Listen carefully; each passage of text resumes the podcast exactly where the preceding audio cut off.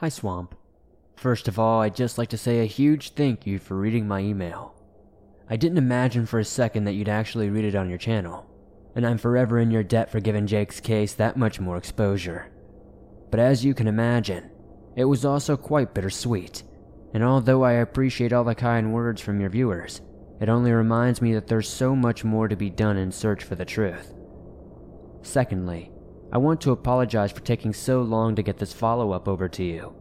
It's been difficult to type up, even harder than the first email, especially in light of more recent discoveries. And thirdly, I feel like there are a few issues that commenters raise that are definitely worth addressing. Probably the most important is the fact that Jake's disappearance bears a remarkable resemblance to that of the six year old Dennis Martin, who disappeared in the Great Smoky Mountains during June of 1969. Believe me when I say that I find the many similarities to be nothing short of chilling, and I still believe there is a link between the two disappearances, no matter how small it may be. What's more, given the young Dennis's disappearance, it's been connected to many others that have occurred in the US national parks. It's entirely possible that Jake is a part of a wider network as well. In fact, that's the main theory I've been working on for quite some time now. You see, for those who don't know, I actually sent my original email over to Swamp in the fall of 2018, and since then I've had plenty of time to gather additional information that was not included in my original email. But instead of finding answers that provided any sense of comfort or closure, what I discovered had some pretty terrifying implications. The first involves the park ranger that seemed to drop off the face of the earth after I talked to him. If you remember, I asked a ranger named Mike Garza to investigate a previously undiscovered cave system in hills surrounding Big Bear Lake. He said he'd get back to me as soon as he could, but not only did I never hear from him again, he quit the National Park Service, leaving no contact details behind for me to get in touch with him. Right about the time we left off, so probably October of 2018, I had a big hunch that Mike's bizarre and sudden departure from the Park Service was somehow connected to my brother's disappearance. Luckily, park rangers both past and present were only too happy to assist me once they learned who I was and what I was trying to do. It took me a while to find someone who had gotten to know Mike personally whilst working with him, but again, they were only too happy to talk to me. I discovered that Mike had talked about having a brother in a little town called Maxwell up in Northern California. I didn't have a number or an address for him, but since Maxwell was a small farming community, I figured at least someone up there would know a guy named Garza. Like I mentioned, I currently live in Eugene, Oregon, so I had to wait until the weekend to make the six hour drive down to NorCal. When I rolled into Maxwell, it looked almost exactly like I imagined it. It was a farming land for sure, flat as a pancake for miles in every direction. Having grown up living around hills and mountains all my life, being somewhere with so much sky gave this weird kind of vulnerable feeling. One, which was vindicated when I later learned that Maxwell is subject to some pretty hardcore flooding each year. After I cruised through the town for a couple of blocks, I spotted what appeared to be a local bar. It was a hole in the wall saloon type place called the Foxhole. And I figured it would be as good a place as any to start coaxing information from the locals.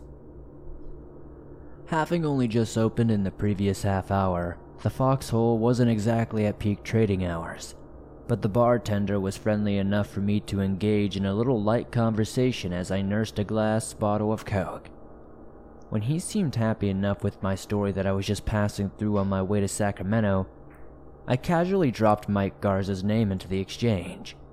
I told him that Mike was an old high school buddy, and that I heard that he had a brother out near Maxwell. I honestly expected the bartender to shrug it off. Hell, Mike's brother might have never even visited the foxhole. That's even if he still lived here at all. But as soon as the name Garza left my lips, it was like the guy just glitched on the spot. He stopped wiping down the bar top, but just carried on staring at it like it would magically start drying itself or something. That's the moment I knew I had something. I just had no idea how big it would be. The bartender asked me again how I know Mike, and I repeated the lie that we were high school friends. Only, I didn't have to feign my surprise at what he told me next. He said that, although he hated having to be the bearer of bad news, Mike Garza had passed away just over a year ago. What hit me next was a mix of sadness, disappointment, and shame. Sadness for Mike Garza and his family, disappointment that I'd driven all the way down to Maxwell for nothing, and shame that I seemed to view the man as nothing more than an asset, just a means to an end. I'd go back to Eugene empty handed, but Mike, Mike had lost everything. I could have just left it right there, thanked the guy, walked out the foxhole, and my story would have ended there. But I didn't. I asked how Mike died, and the answer the bartender gave me changed absolutely everything. In the moments after I asked, the bartender kind of shuffled awkwardly before shooting the barflies a look, like he was silently seeking their permission to reveal some deep, personal secret. And in a way, I suppose he was. The whole time his speech was just start, stop, start, stop, like the words just wouldn't come out. But over the course of a minute or so, the bartender tells me that Mike had taken his own life. I was just stunned. The situation had taken an even darker turn than it already had, and on top of that, the bartender then added how it was complicated, and that Gabe, that's Mike's brother, has a lot to say about it. He then cut himself off like he was talking out of term. I didn't press him. My heart was pounding in my chest with my brain screaming out, Find his freaking brother. Ask him where his brother is. But I just had this feeling like, I don't know, it's hard to describe. Almost like a predator or something. Like I've been stalking some deer for hours and I'm so, so close to catching it. Only one wrong move and it's gone forever. I knew I had to be patient. I was so close to finding something. I just had to play dumb and non threatening for a little while longer. It was obviously a sensitive situation, and no one would be talking unless they actually wanted to. I was playing a kind of game. I get that. Stirring up bad memories for selfish reasons. And I admit that the next thing I did was designed to win over the bar's occupants just a little bit more. But at the same time, I did a pang of grief for a man I barely knew when I bought everyone around and we raised our glasses to Mike Garza. Over the next hour or so, I managed to glean that Mike's brother Gabe Garza worked as a mechanic around town. At least when he wasn't sleeping off a drinking escapade. He spent most evenings in the foxhole, propping up the bar just feet away from where I was sat. And if I came back later that night, there was a good chance I'd be able to talk to him myself. That's if I got there before he sank to the bottom of a bottle.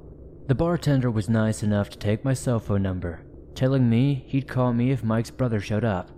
After all, he was under the impression that all I wanted to do was give Gabe Garza my condolences, not go digging around where I arguably didn't belong. I had to drive about 15 minutes south to a place called Williams, where there was a Motel 6 that I could check into, just in case I had to stay overnight and after getting some shockingly good tacos from a small truck on E Street, it was where I waited for the bartender's call. It was not until around 9:30 p.m. that the bartender called, telling me that Gabe just rolled into the bar. I grabbed my keys, ran out to my car, and may or may not have broken the speed limit until I got to the foxhole. When I walked inside, the place was barely any livelier than it had been a few hours previous. Only I noticed the distinct addition of a large man, with black hair and a blue hoodie, propped up on a bar stool just where I was told he'd be. I walked up, and the bartender introduces me as a high school friend of Mike's to a 40 something Latino guy with these tired, sad eyes. I tried my best to gloss over exactly how me and Mike knew each other, instead, focusing on paying my respects to a grieving brother. At first, he just thanked me, shaking my hand and accepting my offer to buy him a beer. I sat down with him and told him how shocked and saddened I'd been to hear the news, and he continued to show appreciation for the sentiment. But then, after a few beers, I told him that Mike didn't strike me as the kind of guy to kill himself. Because he didn't, came Gabe's response. It was so quick and so matter of fact that I almost spat my beer out all over the bar top. I asked him what he meant by that, and he replied with something like, Exactly what I goddamn said. Mike didn't kill himself, he was murdered. I'd swear my jaw just about hit the floor at that point. The same guy I'd asked to look for the caves had quit his job and taken his own life within a year. Just what the hell was going on here? Then, totally unprompted, Gabe started talking about the local paper and how the cops and the coroner had all conspired to make this look like a suicide. According to him, the first medical examiner's report came back saying that Mike had been murdered, since a handful of the 26 stab wounds he'd received were so deep into his shoulder and neck that they simply could not have been inflicted by himself. Yet shortly afterward, this medical examiner was fired, and all of his recent reports had to be corroborated by incoming personnel. The new medical examiner then re examines Mike's body and declares that since the stab wounds had been inflicted with Mike's own penknife, and that since Mike was apparently suffering from depression around the same time, that it had to be a suicide. Gabe is telling me all of this at a mile a minute. It was the first time I'd seen him look awake or animated all night, but once he gets into such a frenzy, that the bartender catches on to what he's talking about and comes over saying, Not this again, Gabe. Don't do this. Don't do this to yourself. As he and the bartender begin to argue amongst themselves, what struck me as interesting was that this was obviously something that Gabe had talked about a lot over the previous year, to the point that it had started to sound almost like a conspiracy theory to those who had heard the story a hundred times. Only, it wasn't like he was talking about flat earth theories or goddamn lizard people or something. It sounded like he had a legit complaint involving some kind of incompetency with the medical examiner. It was the kind of thing that the LA Times reporters would normally be all over like a rash. But as Gabe said himself, nobody wanted to listen. Nobody wanted to know. By about midnight, I was exhausted, and Gabe was toast. My conversation would be better conducted in the light of day, with sober minds. So I swapped cell phone numbers with him, told him I'd be in touch about Mike's death, then drove back to the Motel 6 in Williams to get some sleep. I'll never forget the nightmare I had in that motel bed. I don't know if it was the beer I had. I hardly touch a drop these days, or all the stress of discovering Mike's death. But I had a dream where I couldn't scream because my mouth was covered in duct tape, and someone held my fingers around the grip of a handgun before putting it to my head and pulling the trigger. Naturally, I felt like crap the next morning as I grabbed a coffee from a nearby Starbucks and began my journey northward back to Oregon. But on my way, I decided to roll through Maxwell one last time. I had a feeling I'd be back for a face to face with Gabe Garza at some point, but before I left, I figured I'd stop by Maxwell Cemetery and pay my respects to Mike. Like I mentioned, I felt like I was using him for my own personal gain, and I didn't really didn't really want that weighing on my mind.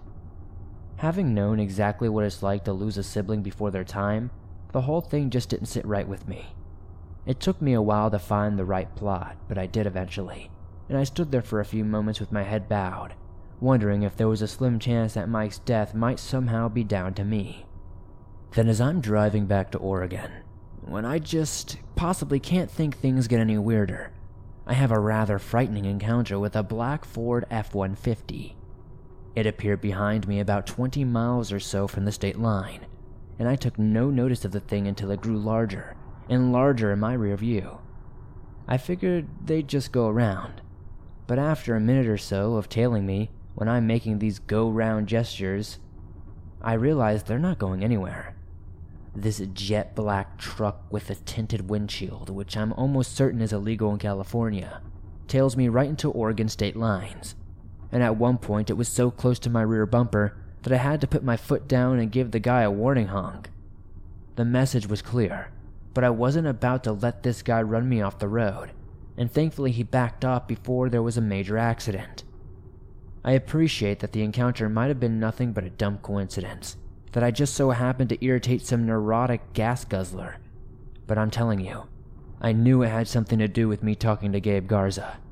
I can't prove it. I just. I just feel it. And I know that sounds crazy, but given enough time, I think I can prove it. I ended up taping an actual sit down between Gabe and myself, and I'll get to work writing and getting transcripts sent over to you, so you can see what he has to say about Mike's suicide. I can promise you, they're very, very interesting. But this is long enough already, and I don't want to drown you in a wall of text or make your listeners wait any longer for an update. Again, I really can't thank you guys enough for helping me bring more attention to Jake's case, and I'll be in touch soon with my next update. And to all those going through similar situations, to all those searching for a missing loved one, don't give up. Although the truth might seem scary, we owe it to the ones we've lost to bring their fate to light. And if I can find out what happened to my little brother, maybe, just maybe, I'll be able to find out who or what took him from me.